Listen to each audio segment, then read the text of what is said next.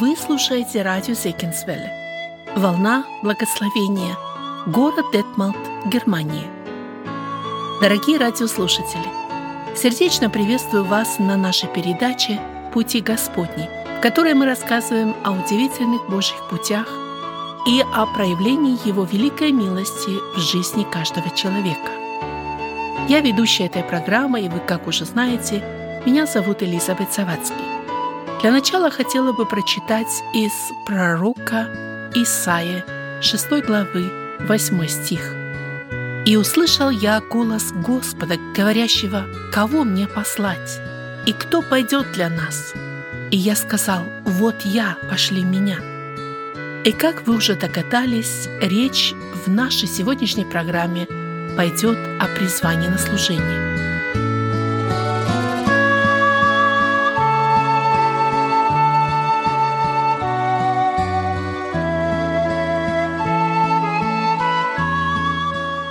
Теперь самое время представить нашего гостя, который приехал к нам издалека. Это брат-миссионер, и зовут его Евгений Ева. Приветствую. Приветствую вас, братья и сестры. Приветствую вас, дорогие слушатели. Евгений, я всем задаю вопрос, как Господь тебя нашел, когда ты почувствовал, что Бог говорит к твоему сердцу, и как это случилось? Сам я с неверующей семьи, родился в 1975 году. Соответственно, мои родители, моя семья ну, были далеки от Бога, очень далеки. И, в принципе, о Боге я не задумывался и никогда даже э, не помышлял о том, что есть вот Бог. А, когда Союз распался, и в 90-х годах очень много стало евангелизации, очень много стало а, различных церквей, которые выходили на улицу. И в то время мой старший брат пошел церковь. А, жизнь моя, она как жизнь молодежи, она заключалась только девушки, вино, гитара и все. И моя жизнь скатывалась все ниже, ниже, ниже и ниже. И в конце концов я очутился в той точке, своего падения, когда я пил каждый день. Я пил, употреблял алкоголь каждый день.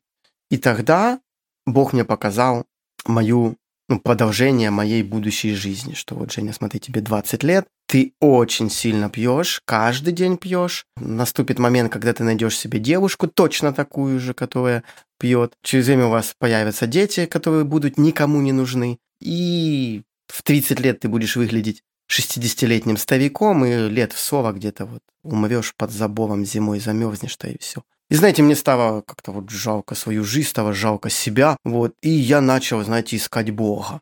Через какое-то время, сказать, что я сразу покаялся, нет. Через какое-то время я назад вернулся к брату, который тогда уже а, принял крещение в Баптистской церкви, нес определенные служения. Вот, и я ему сказал, слушай, можно я у тебя как-то вот месяц поживу, мне надо просто отойти от алкоголя, где-то вот пересидеть какое-то время. Каждое утро он уходил на работу, э, а я целый день заниматься было нечем. Я начал читать книжки, а у него только духовные книги были. Я начал слушать магнитофон, тогда еще кассетные магнитофоны были, вот. И такие вот старые баптистские песни, да, там. И э, тогда Бог начал ко мне стучаться. Где-то, знаете, я понимал, что та жизнь, которую я веду, это, это, это, это жизнь безысходности. Это вот, знаете, как едешь по автобану, и потом вдруг видишь, что впереди знак, тупик. Как тупик? А куда? А что дальше делать? То есть, ну, а куда? Налево-направо дороги не машу, назад поворачивать? Вот. И вот как-то вот, знаете, вот у меня жизнь пришла вот в такой тупик. И я понимал, что надо что-то делать. Вот. Но я не знал, что делать. Себя я поменять, поменять никак не могу. Вот. Я начал читать э, эти книги, да, и э, тогда Бог начал ко мне стучаться через эти вот песни, через эти книги. И в один из дней э, я, знаете, просто вот встал на колени и начал молиться, Господи, если ты есть, я не знаю, какой ты, я не знаю, где ты, как ты, что я вообще ничего не знаю. Но если ты есть, если ты действительно можешь менять жизнь, пожалуйста, войди в мое сердце. Будь со мной, я хочу быть с тобой. Веди меня дальше по этой жизни. Ты, я не знаю, как жить дальше.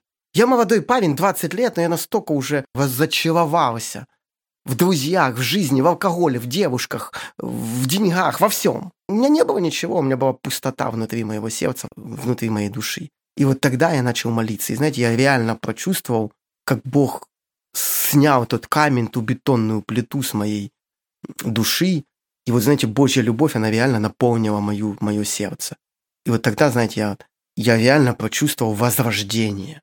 Как Библия говорит, вам надо народиться свыше. И вот реально почувствовал возрождение. новое чистое сердце. Да, знаете, вот Бог действительно знал, дал как, как новую страницу. Угу. Сейчас на данный момент ты женат. Как вот коротко можешь расскажи? Ну да, впоследствии э, я встретил э, девушку в церкви, начал посещать церковь, покаялся там, э, встретил девушку там, и да, Бог подарил сейчас нам четырех прекрасных детей. И, как я сказал, да, сейчас я имею четырех детей и одну жену. Сегодня у нас передача о призвании на служение. Как Господь позвал тебя или вас с женой на служение? Когда мы женились, э, через время мы переехали в Одесскую область, это на юге Украины. Ну, я думаю, город Одесса, многие слышали. Да? Угу. И там через какое-то время э, мы поступили в семинарию, Одесскую богословскую семинарию. И я начал учиться на проповедника, моя жена начала учиться на учителя воскресной школы.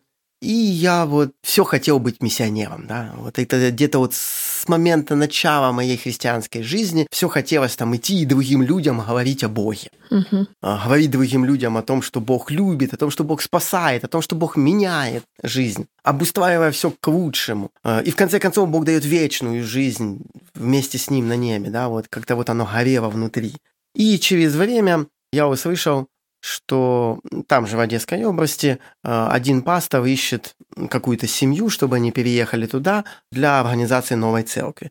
Я связался с тем пастором, тогда еще не было телефонов мобильных, вот мы созванивались по такому междугороднему телефону, ну да, и через три месяца э, я сказал жене, что вот мы переезжаем поближе к Одессе, то было 180 километров на север от Одессы мы жили, а это 90 километров. Угу. Вот. Она говорит, да, окей. Вот. То есть я поехал, посмотрел там домик, в котором было служение, и в котором должна была жить э, эта миссионарская семья. Все отлично, все прекрасно. Вот. И через время мы переехали туда. У нас было множество служений, да, мы возвели там Авана, детские лагеря, э, плюс я нес служение э, в трех церквах, да, в Впоследствии был рукоположен на диакона церкви. Двух других я был, ну, как исполняющий обязанности пастора церкви. Вот, все было, знаете, вот хорошо. И в конце концов тоже Бог показал мне другой момент, к чему Он меня призывал. Вот сам момент призвания. Он сказал, Женя, вот смотри, сейчас у тебя двое детей, тогда у меня было двое. Сейчас ты несешь множество служений, все прекрасно. Со временем дети твои вырастут и, знаете, выпорхнут из гнезда, вы останетесь с женой вдвоем, ты начнешь стареть, начнешь отказываться потихонечку от а, многих служений, от детского служения, от аваны, потом еще взрослее ты будешь, старее становиться, ты откажешься нести служение в одной церкви, передашь какому-то брату, в другой церкви передашь какому-то брату. Рано или поздно наступит тот момент, и ты придешь ко мне. Все это пронеслось в течение трех секунд, это не то, что там целое, целое кино было. Придешь ко мне, и я скажу тебе, Женя, ты провел хорошую христианскую жизнь, все отлично, но я не этого от тебя хотел. Как не этого? Я ж привстал, знаете, я лежал на кровати. Как не этого? Он говорит, ну так, ну ты провел хорошую жизнь. Только мое предназначение для тебя было в другом. Я хотел, чтобы у тебя было другое служение, другая жизнь в другом месте. Я ж, знаете, вот как-то, как, как, как другая, как другое? И знаете, вот в голове промелькнул вот этот вот момент, когда вот все, что прожил, все даром. Все ничего. Это, знаю, знаете, вот, я не знаю, у каждого в жизни была ситуация, когда вы что-то делали, делали, делали, а потом оказалось то, что вы делали, оно никому не нужно. Или оно просто исчезло. Это, знаете, когда у нас появились только компьютеры, да, и ты набиваешь какой-то вордовский документ, еще не умел толком набивать, и ты вот одним пальчиком тыкаешь в, эти, в эту клавиатуру, да, набрал целый лист, а потом оп, и свет выключился. И, и все, что ты набирал, ты не сохранился. Все оно исчезло. Так это вот компьютерный лист все лишь. А представляете, вся жизнь. И, и все даром. И никому не нужно. И я тогда стал молиться, Господи, а что ты хочешь от меня? Вот лично от меня, что ты хочешь? Что ты хочешь от моей семьи? Я знаю, что вначале ваши желания были послужить в арабских странах. Почему именно арабские? В это время в Украину приехали два брата с Сирии и начали ездить по церквам в поиске э, помощников, чтобы они приехали к ним в Сирию э, помогать в служении. В это же время параллельно в Одесской богословской семинарии открылся миссионарский факультет, и я, читая Писание, что-то часто стал замечать, что в Писании Сирия, особенно Дамаск, ну, употребляется очень много раз. Не только в Ветхом Завете, но и в Новом, да, Павел даже куда и шел. Вот. Он с Иерусалима, оказывается, он и шел в Дамаск. И на одном из служений брат проповедовал, ну, он проповедовал другую тему, да, вот, но именно вот меня пронзила мысль, что кто пойдет для меня, ради меня, да? Вместо меня. Кто пойдет вместо меня. Мгм. И э, начало крутиться в голове. Я приехал в семинарию, начал спрашивать, что это за, за курсы, фа- за факультет. И они сказали, да, мы собираем группу и будем отправлять, кто закончит учебу, будем формировать две группы и отправлять одну в Таджикистан, а одну в Сирию, в Дамаск. Куда-куда? В Сирию, в Дамаск. Да ну? Что, серьезно в Сирию? Да. Я приехал к жене, говорю, слушай, я, наверное, буду подавать документы, вот, и поедем миссионерами в Сирию. Куда? Женя, ты в своем уме? У нас двое маленьких детей. А к арабам? Ты чё? Знаете, вот у нас мусульманский мир, вот арабы сразу ассоциировались с каким-то вот, ну, страхом. Да, это, ну, это мусульмане. Вот. Она, ты, сейчас мы не успеем пойти э, спуститься с трапа самолета, нам тут же голову поотрезают. Не-не, Таня, все будет нормально. И вот потом она мне рассказывала. Три года я учился в семинаре на этом факультете. Три года она молилась. Господи, забери у него это желание. Вот. Она молилась не о том, чтобы, Господи, дай мне силы там как-то вот, а забери у него это желание. Я-то не знал всего этого, я себе учусь-то и учусь. Меня приняли в семинарию, все. И тогда Бог начал действовать, работать с моей женой. Перед этим, незадолго до этого, у нас сгорел дом. Сгорело внутри все, абсолютно все.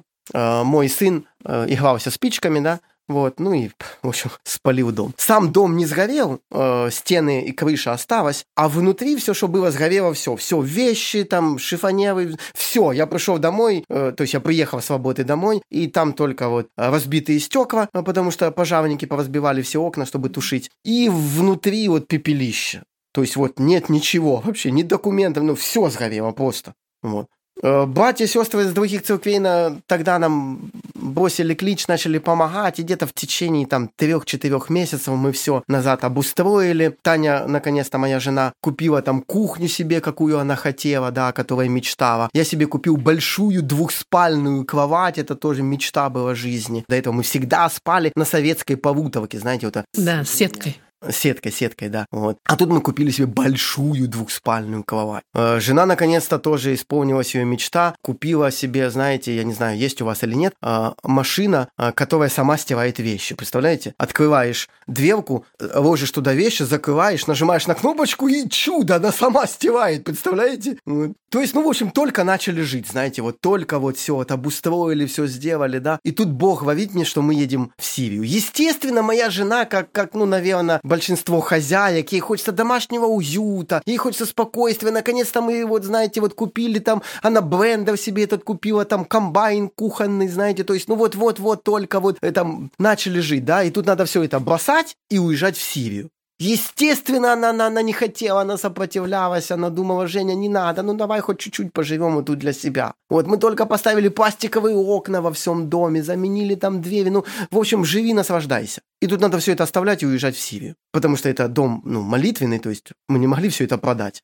Вот там мы нашли человека, который уже впоследствии переехал туда, ну, другого служителя, другого брата.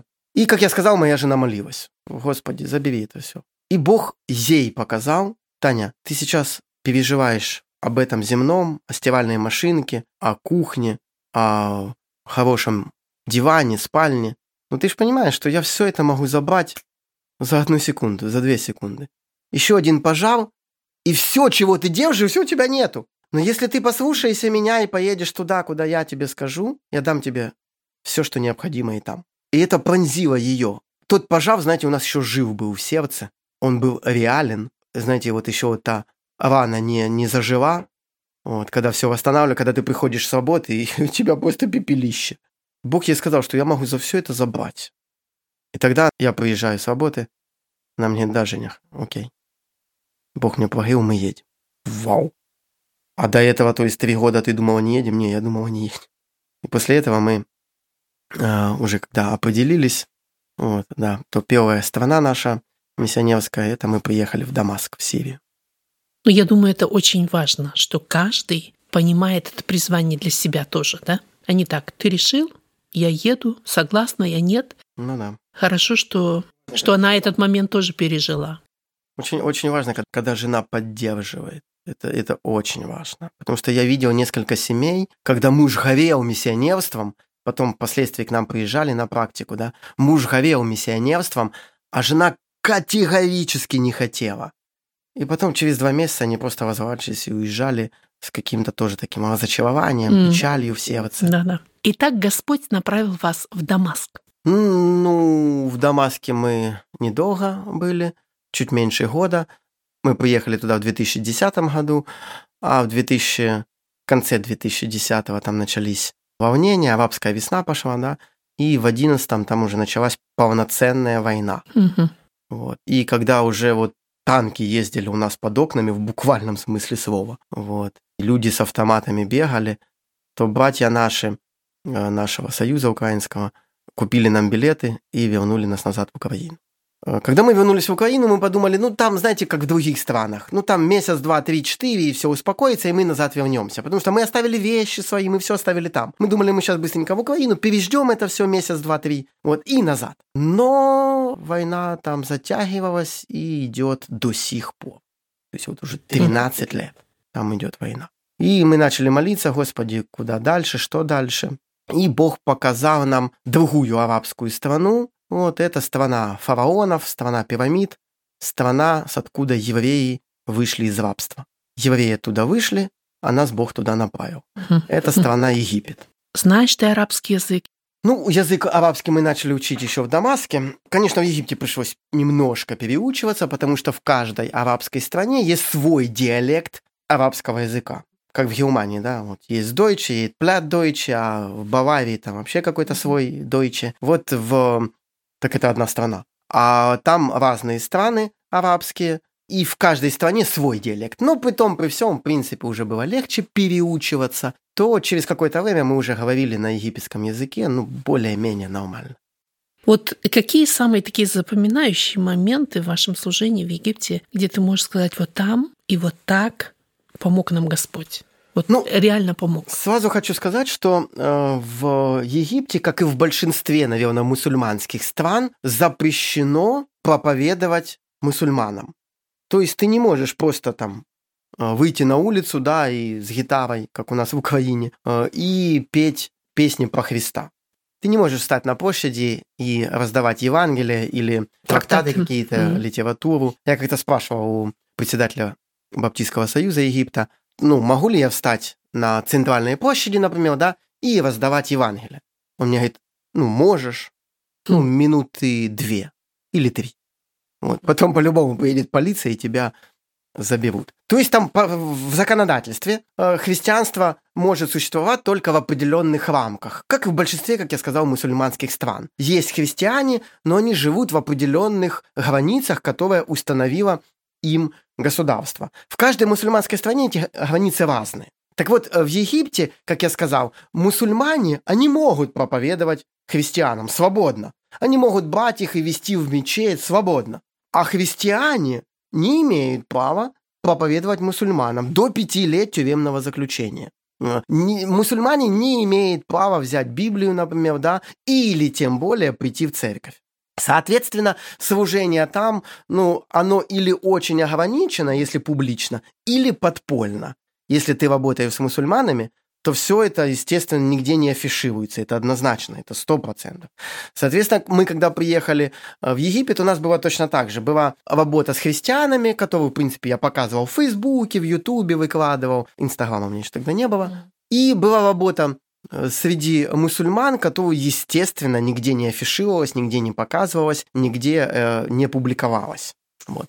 И у египтян, в принципе, даже есть э, в паспорте, у них есть такая как графа э, вероисповедания, мусульманин или христианин. И христианином ты можешь быть только тогда, когда ты родился в христианской семье. То есть, если у тебя папа христианин и мама христианин, тогда тебе запишут тоже в свидетельстве о рождении христианин. Ну и впоследствии в паспорте напишут христианин. Поменять паспорт христианину на э, мусульманин в течение дня тебе поменяют. То есть ты приходишь э, в полицейский участок и говоришь, я хочу поменять, можно, напишите мне здесь, что я уже мусульманин. А, окей. Поменять паспорт из мусульманина в христианин до 12 лет тюремного заключения. То есть Ой. это невозможно. Если ты пришел в полицейский участок и сказал, я хочу поменять паспорт с мусульманина на христианина, то тебя сразу закроют в тюрьму. Все. Мгм. Соответственно, вот этот вот, знаете, это давление ислама мы чувствовали каждый день. Это вот надо, э, когда просто ты полетаешь в Египет, да, Египет Да. у многих на слуху, да, э, многие туда летают отдыхать. Когда просто ты полетаешь в Египет, побыл недельку-две, покупался на море, съездил на пирамиды, покатался на верблюдах, это одно. А когда ты живешь Да-да. там, Мгм. когда ты пытаешься служить там, среди бедуинов, это э, определенный, ну, отдельный народ, который живет в пустыне до сих пор еще по тем старым традициям, которые жили еще со времен Мухаммеда, да. А Когда ты пытаешься служить в каких-то даже порою, как мы делали в э, мусульманских приютах, когда ты на э, личностном уровне пытаешься евангелизировать мусульманам, а создавая всю опасность этого, тогда, э, ну, как бы оно меняет твою жизнь, знаете, вот. Оно меняет твое э, понимание церкви, понимание предназначения тебя в этом мире. Э, Многое, многое э, складывается из той ситуации, где ты живешь.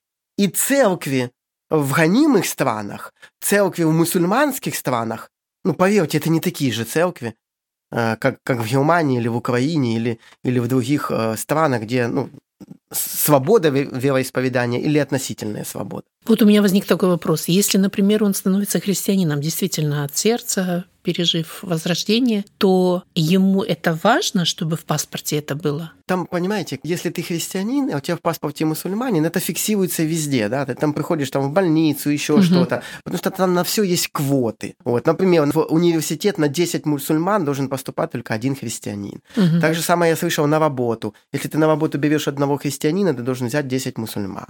Так же самое на, на каких-то бытовых моментах. Вот. Они сразу смотрят в паспорт, да. Э, Соответственно, и отношение к христианам и мусульманам разное. Но самое главное, мусульмане не имеют права приходить в церковь. Мгм. Если э, в в какой-то церкви идет служение, ну это мне так говорили, я не проверял, вот, но мне так говорили, если в какой-то церкви идет служение, и заходит там эта вот полиция там нравов, да, вот, или, ну, простая полиция, то сразу они проверяют документы.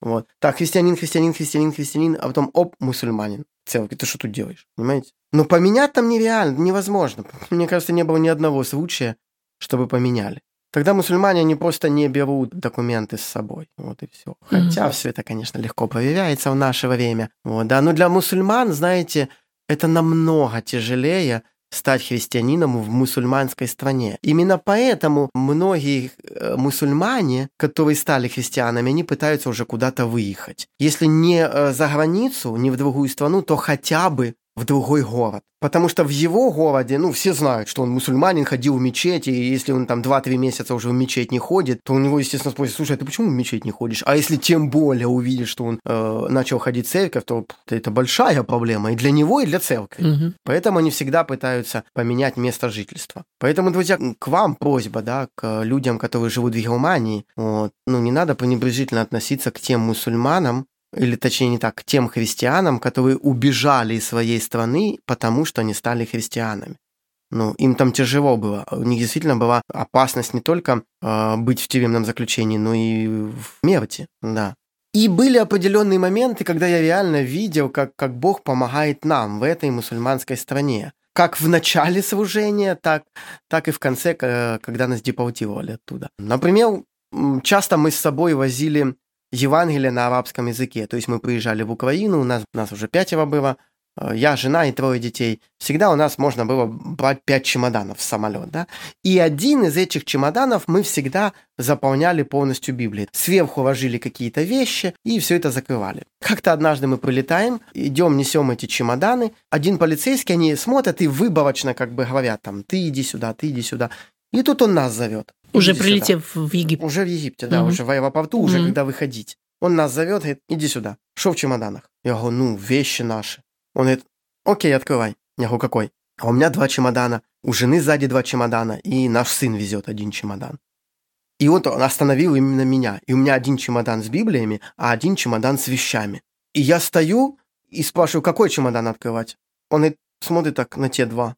Говорит, а давай вот этот. И э, указывает на том, там, где вещи. А я стою и молюсь. Мгм. Господи, если меня сейчас поймают с этими Библиями, по закону Египта каждый христианин имеет право с собой носить одну Библию. В машине может лежать только одна Библия. Если у тебя найдут две или три или четыре, то это тоже статья. А у меня целый чемодан этих Библий. Мгм. И он говорит, давай вот это две вещи.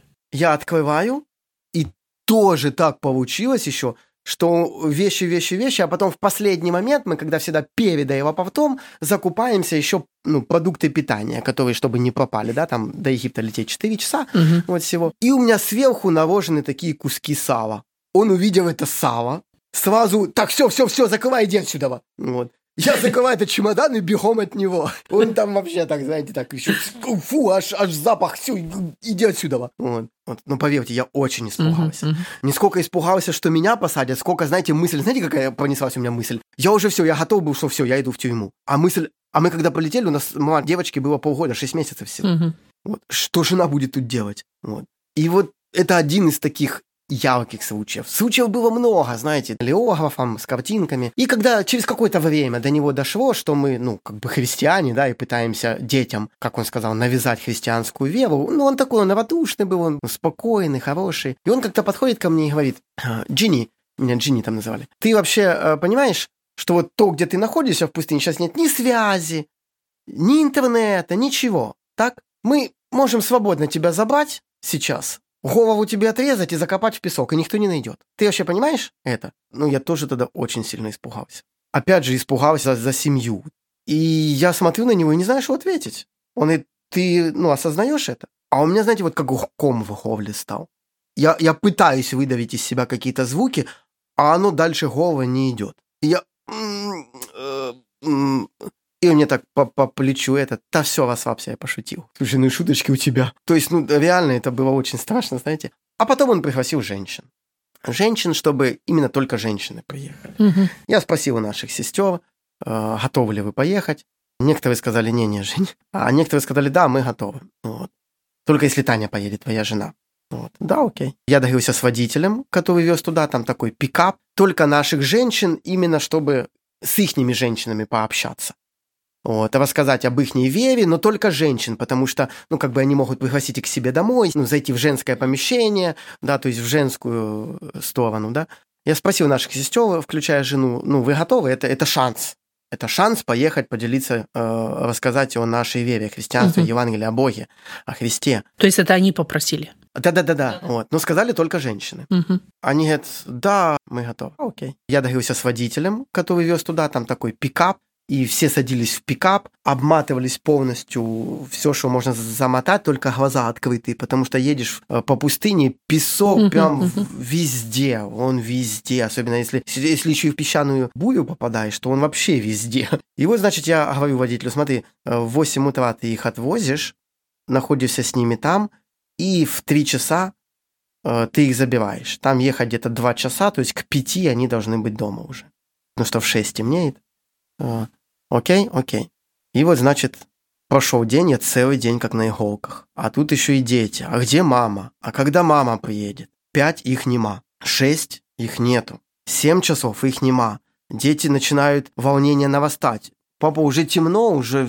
А мама где? А когда мама приедет? Я не знаю, когда мама приедет. А где она поехала? Ну, поехала по служению. А почему она так долго? Не знаю. Я стою и молюсь. Просто я общаюсь с детьми и молюсь, Господи, если что-то случилось, то дай хоть мне знать. Если я и я не знаю, что делать. Мгм. Ну что, ты поедешь туда э, к бедуинам? Нет. Я даже не помню, где это находится. Знаете, ну пустыня. Это едешь туда, туда, туда, а где ты по пустыне? Ты пойдешь к полиции, скажешь, что моя жена и женщины поехали туда. Чего вы туда поехали? Кто вас туда просил?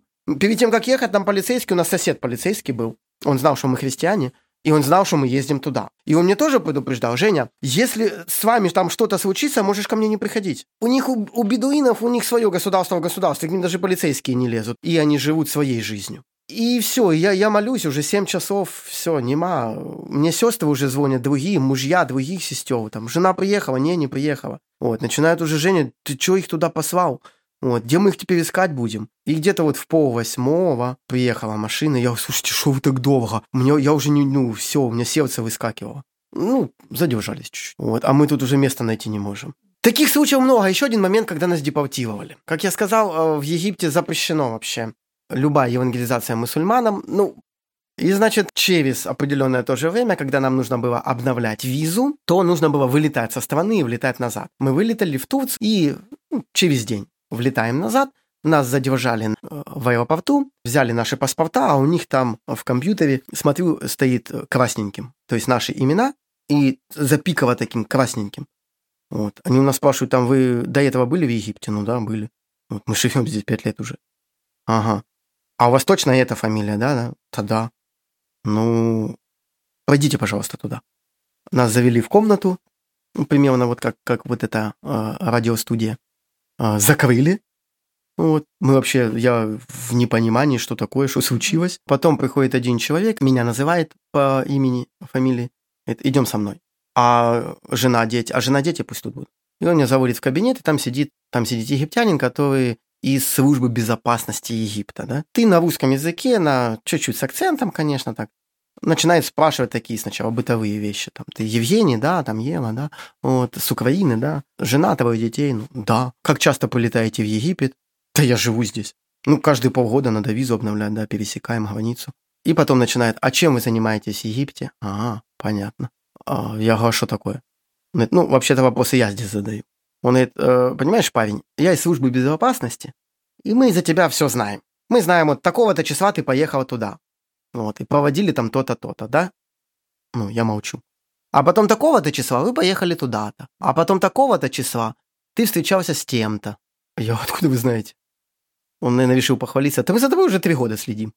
Ага. Он говорит, смотри, у меня есть власть посадить тебя в тюрьму сейчас, а твои э, жена с детьми улетят назад. У меня есть власть просто вас депортировать, вот, поставив штамп в печати, что вы больше не въездные в Египет. Или у меня есть власть пустить вас в Египет, и вы будете дальше жить, как и жили. Выбирай, что ты хочешь. Интересный выбор такой, да? Я говорю, в смысле? Ну, конечно, хочу в Египет.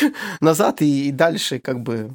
Он говорит, окей, я могу тебя сейчас пустить, стереть с компьютера то, что ты как бы не въездной, но давай договоримся так.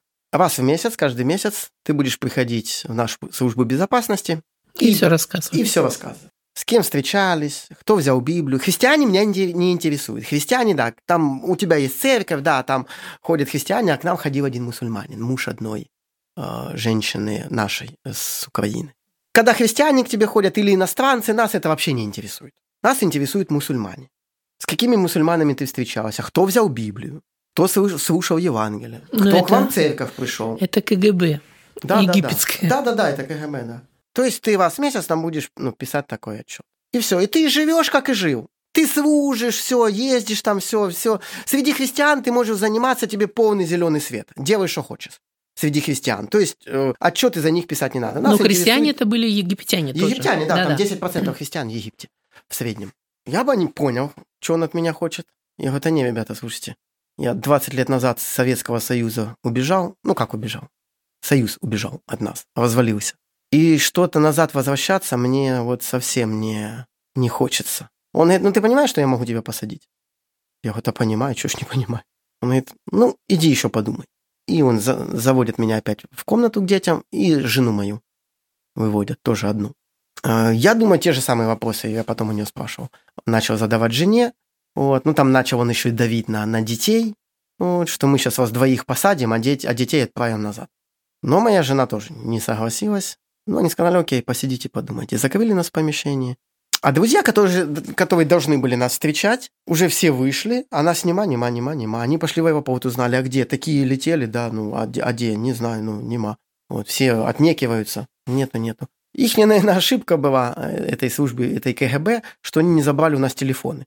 Потому что тут же мне звонят, говорят, Женя, а ты где? Ну, я рассказываю, ну, вот так, так и так нас закрыли здесь, все. Они, и что делать? Я не знаю. Ну, тогда они позвонили э, в посольство Украины, а я очень э, хорошо э, в отношениях с послом, потому что у нас очень большое служение было среди славян, э, среди славянской диаспоры, которая живет в Египте. Там очень много. Там по, по средней статистике тогда было где-то до 100 тысяч вот, славянская диаспора. Uh-huh. Ну, это не только украинцы, это русские там, я не знаю, ну, все русскоговорящие, белорусы, uh-huh. молдаване, казахи там. И, соответственно, у меня было очень развито служение среди славянской этой диаспоры. У нас и церковь была, в принципе, славянская, организовалась. Вот, поэтому у меня были э, хорошие отношения с послом, и с консулом. Э, мне консул тут же позвонил, говорит, Женя, что там у тебя за ситуация? Я говорю, так, так, так и так. Окей. Он говорит, окей, будем что-то решать. И через два часа выводят нас и ведут всех. Потом, смотрю, подводят к этому, где садиться на самолет. Очередь стоит, там уже все. Все, вы летите отсюда.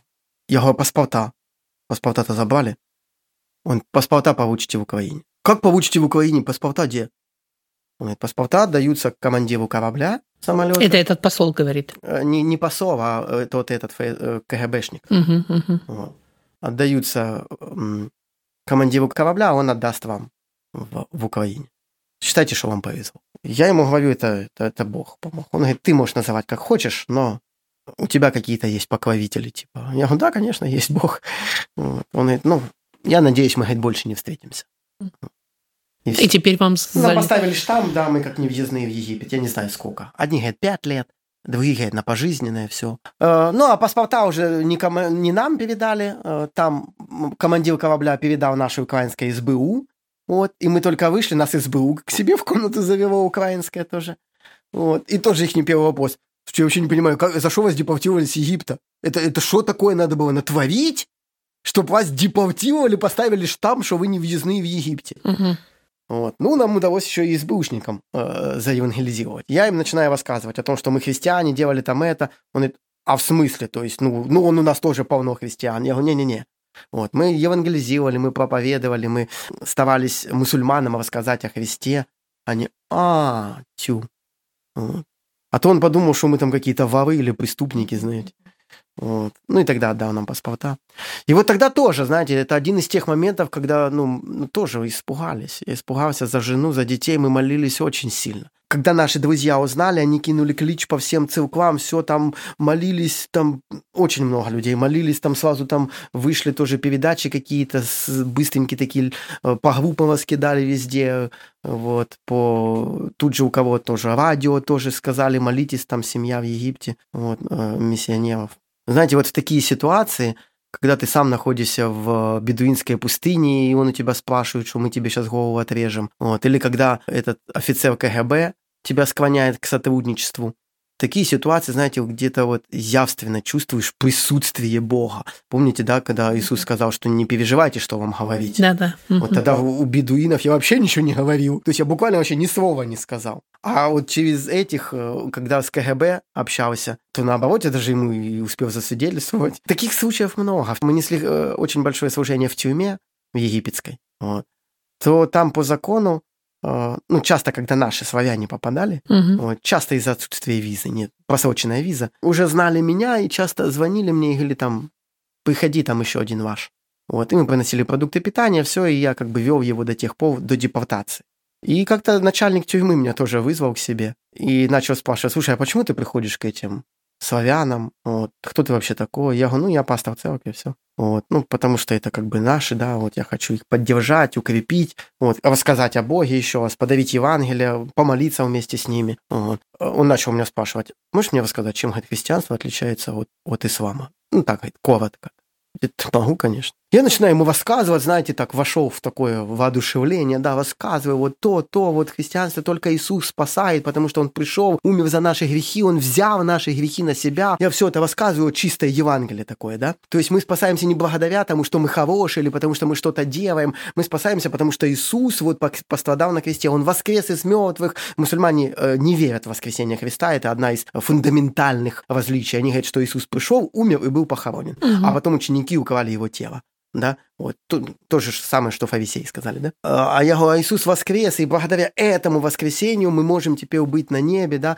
Я ему это все рассказываю, минут 30, наверное, рассказываю, а потом он мне говорит, слушай, а ну посмотри в угол этой комнаты. Я смотрю, он говорит, видишь камера? Видеокамера. Ну, вижу. А теперь в тот угол посмотри, противоположный. Видишь видеокамеру? Ну, вижу. Слушай, я тут компромата на тебя насобирал, что тебе на 20 лет тюрьмы хватит. Думаю, я, знаете, сел так, аж сполз с этого, с э, кресла, думаю, во, попало просто сказал, расскажи, а теперь все, ему теперь готовое дело, там, звездочку лишнюю ему на погоны. Думаю, да все, попал. Вот это, это тоже один из тех моментов, когда ты начинаешь служить, рассказывать, а потом ты понимаешь, что, ну, жизнь твоя, она зависит от другого человека. да, Бог вмешивается во все эти ситуации. Ты понимаешь, что Бог с тобой. Но также где-то в глубине души ты можешь понимать, что Бог допустил эту ситуацию, что, может, тебя посадили в тюрьму. Да, да. И ты думаешь, лучше бы ты молчал. Вот если бы ты молчал, то не было бы это. И я стою, ну, сижу и смотрю на него. Ну, а что мне остается делать?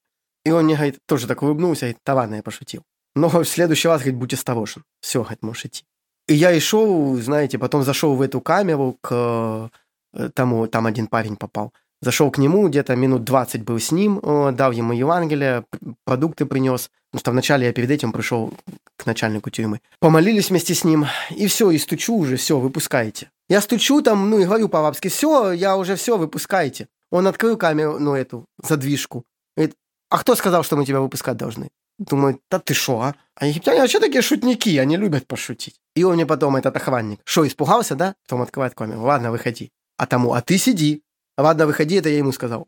вот, то есть, ну, таких, ну, знаете, много, как Бог действительно вводит. Но одно я хочу сказать. В миссионерское служение, оно отличается по качеству миссионерская жизнь, она отличается от, от жизни среднестатистического христианина, сидящего на задней скамейке в церкви, знаете. Оно, оно очень отличается. И вопрос именно в... Первое, это в присутствии Бога. То есть в таких ситуациях ты, ты, ты явно, ты реально его видишь ну, как не глазами своими видишь, но ты реально чувствуешь его присутствие. Чувствуешь Знаете, зависимость он, от Бога, да? Да, зависимость от Бога. Чувствуешь, э, как, как вот он, он, он укрепляет тебя. И, знаете, вот какое-то спокойствие, да. Я не знаю, как, как было бы, если бы я был неверующий, и, и мне вот этот офицер КГБ говорит, что я тебя сейчас посажу в тюрьму. Или бедуин, к которому мы пришли, например, на экскурсию. Он говорит, я тебе сейчас отрежу голову, и тебя тут никто не... Да тебя искать никто не будет. И вот когда Божье присутствие ты ощущаешь, да, вот мир на сердце, да. Помните, Иисус сказал, мир мой даю вам.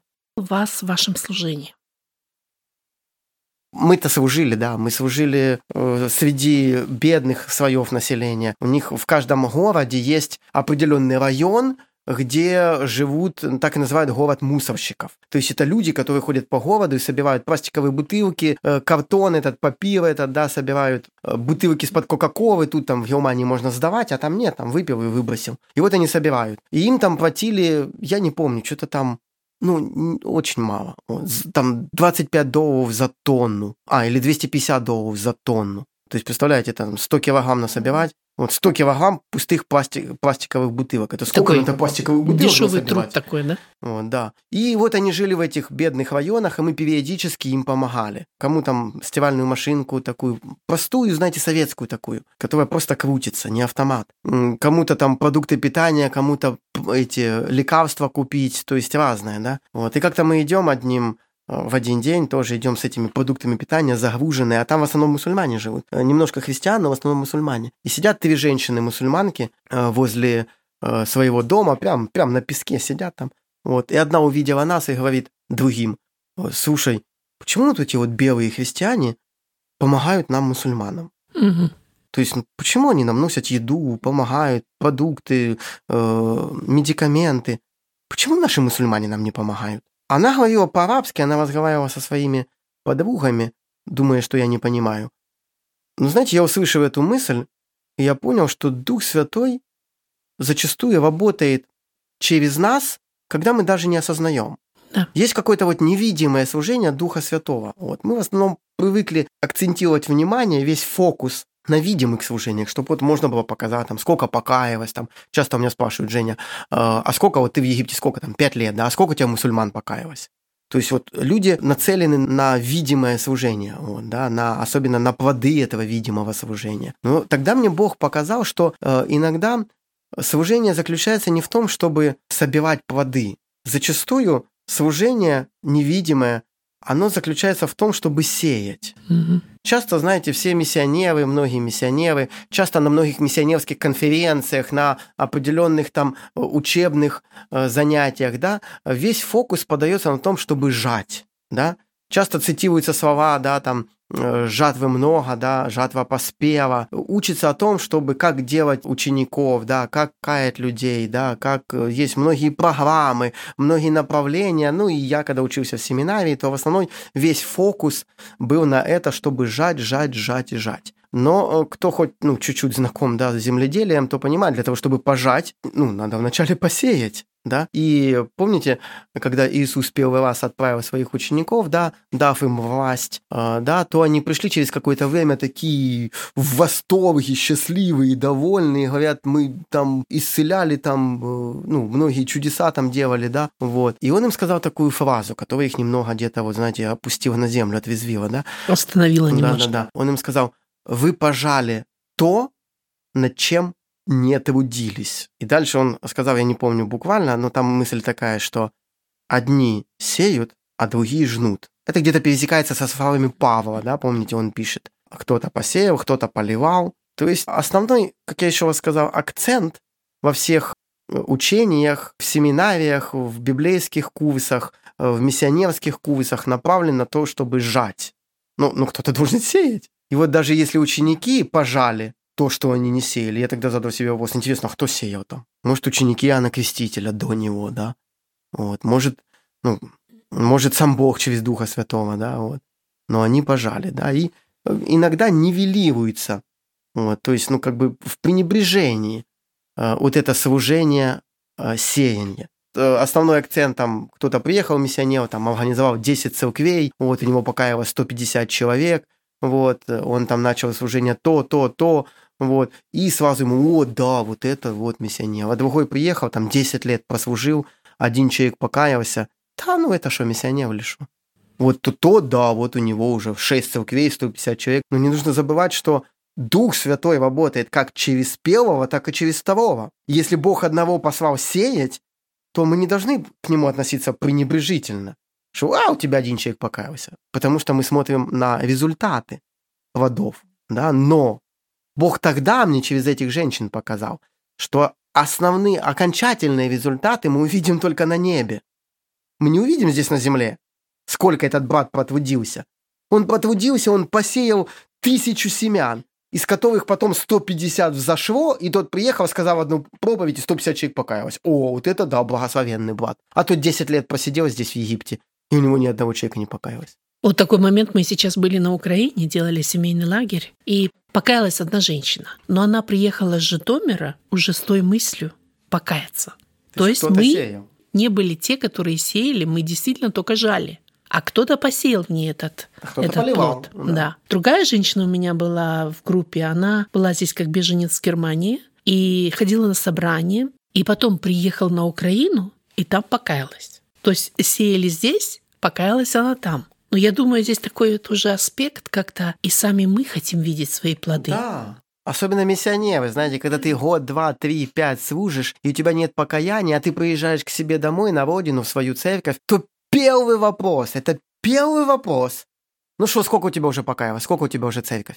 И оно, знаете, где-то вот угнетает миссионера. Да. Он думает, ну почему я не такой успешный в кавычках, как вот тот?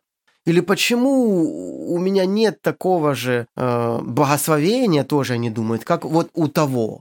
Тот приехал, год всего побыл в стране, у него уже 8 церквей. Угу. А я 10 лет, и у меня один человек покаялся. У нас как-то ночевали муж с женой, они у нас проповедовали, он проводил э, библейскую неделю. Они были миссионеры в э, Бразилии. И она говорит, что они пять лет просто жили, чтобы люди вообще нашли к ним как бы ну, контакт или доверились а, им. Угу. И я тогда тоже подумала, пять лет. Они ничего не делали, они только жили. Ну, они учили ей язык и все. Вот это действительно надо так уповать на Бога, что Он даст свое время просимое, да? Быть морально сильным, потому что я, я уверен, им писали письма с их э, церкви. Ну что, что там у вас? Сколько уже покаялось? знаете, когда год-два прошло, еще ничего. Когда действительно ты пять лет, и ни одного покаяния, то оно, оно морально давит, поверьте мне. Через пять лет служения в Египте все-таки Бог дал нам увидеть э, плоды покаяния среди мусульман. Покаялся один мужчина. Что ты пожелаешь нашим слушателям в виду Божьего призвания на труд или на миссионерское поле? Ну, э, знаете, я э, хочу сказать одно. Это мое призвание было тогда, когда Бог ко мне проговорил, что он хочет меня видеть совсем в другом э, качестве, чем кем я являюсь сейчас. Помните, в Новом Завете Павел очень хорошо описывает дары Духа Святого. То есть у каждого христианина, который покаялся, который водился свыше, Бог дает дар Духа Святого. И у, эти дары различны. У каждого свой дар, один или два или три. Так вот, самое главное, что этот дар дается не просто так Духом Святым. Дар дается для исполнения какого-то предназначения, которое дает тебе Бог. Бог посылает тебя на служение, и при этом Он э, дает тебе, образно говоря, все инструменты для совершения этого служения. Вот эти инструменты и есть дары Духа Святого, да? Так вот, я желаю каждому христианину, да, узнать, какова цель Бога для тебя. Не просто жить как христианин, там, приходить в воскресенье на собрание, и среди недели, может быть, на вас Бога Слова, и все, и просто быть хорошим христианином, не, ну и все, и так прожить свою жизнь. И нет, нет. У Бога для каждого свое предназначение. Вот. Так вот, я желаю вам найти себя в Боге, то есть узнать, как Бог хочет использовать вас. Не обязательно это поехать на миссию. Это, ну, не обязательно.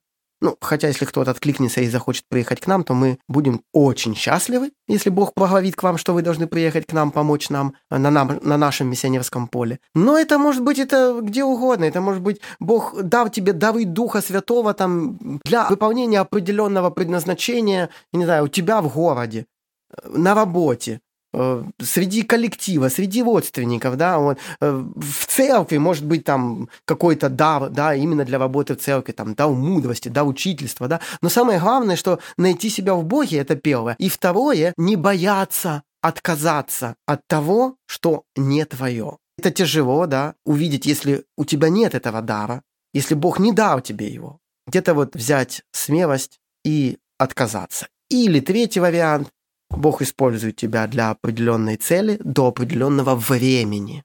Вот как нас в том селе, где мы жили в Украине. До определенного времени Бог использовал нас там. Мы жили там 6 лет, там, по-моему, или 7. Если Бог сказал «стоп», то тоже надо иметь смелость передать это служение. Остановиться и начать другое, к чему призывает тебя Бог. Вот эти два момента, они даже тяжелее первого. То есть услышать Бога и начать делать. Тяжелее остановиться делать то, что Бог уже не хочет от тебя. Ну, понимаете, да, о чем я говорю? Это, это тяжело, это где-то вот надо признать. Вот. Потому что почему? Ну, мы опять люди. Вот я проповедовал, проповедовал, а потом пришел к пастору и сказал, что все, я не буду проповедовать. Чего? Ну, мне кажется, Бог сказал мне, что это не мое. То сразу начнутся вопросы. Вот, от людей. Слушай, что ты проповедовал, теперь не проповедуешь? Или что ты занимался уроками воскресной школы, а теперь э, хочешь передать это другому учителю? Или почему ты работал на какой-то христианской радиопрограмме, а теперь вместо себя ставишь другого человека? Ну, потому что Бог сказал мне все. В миссионерской среде это очень явно чувствуется. Мы часто видим, когда миссионеры служат в одном, потом передают это, и Бог ведет их дальше. Я не хочу сказать, что миссионеры – это особый класс христианства, нет. Просто вот когда человек приезжает на миссию, как я уже сказал сегодня, тогда Бог как-то вот явственнее чувствуется. Особенно в кризисных ситуациях жизни. И тогда ну, человек более открыт к Богу, да, и когда вот Бог говорит ему, «Э, все, вот это, вот это уже не твое, я веду тебя на следующий уровень. Потому что ты на миссии, ну, у тебя нет родных там, у тебя нет церкви твоей, у тебя нет твоего любимого пастора. Есть только ты и Бог. Есть твоя семья, есть друзья из местных, да. Вот. Но местные они были там, они живут там, и они остались там. А Бог может тебя взять оттуда и повести дальше. Вот эти вот три аспекта, которые я желаю нашим слушателям христианам, да, то есть найти себя в Боге, не, не бояться остановиться и не бояться передать что-то и идти дальше. Я благодарю тебя, брат Евгений, за то, что ты поделился со своими переживаниями и радостями. Дорогие радиослушатели, время нашей передачи подходит к концу, и слушайте нашу следующую передачу через неделю в это же время – где брат Евгений поделится с нами о своем служении в Кампоччу. Хочу пожелать вам радости в следовании за Господом. И если Господь призывает вас на труд или служение, тогда даст Господь вам послушное сердце, которое готово сказать, как пророк Исаия, «Вот я, пошли меня». Да благословит вас в этом Господь. А если вы еще не принадлежите Господу, не впустили Его в свое сердце и вашу жизнь, то вы можете сделать это сегодня. Хочу напомнить, что повтор этой передачи вы можете еще раз прослушать сегодня вечером в это же время или в нашем приложении segenswelle.de подкасте под русским флагом в рубрике «Цойкнессы» или «Интервью». Вы слушали радио Зегенсвелле «Волна благословения», город Этмалт, Германия. Передача «Пути Господни». А мы прощаемся с вами до следующей встречи на нашей волне.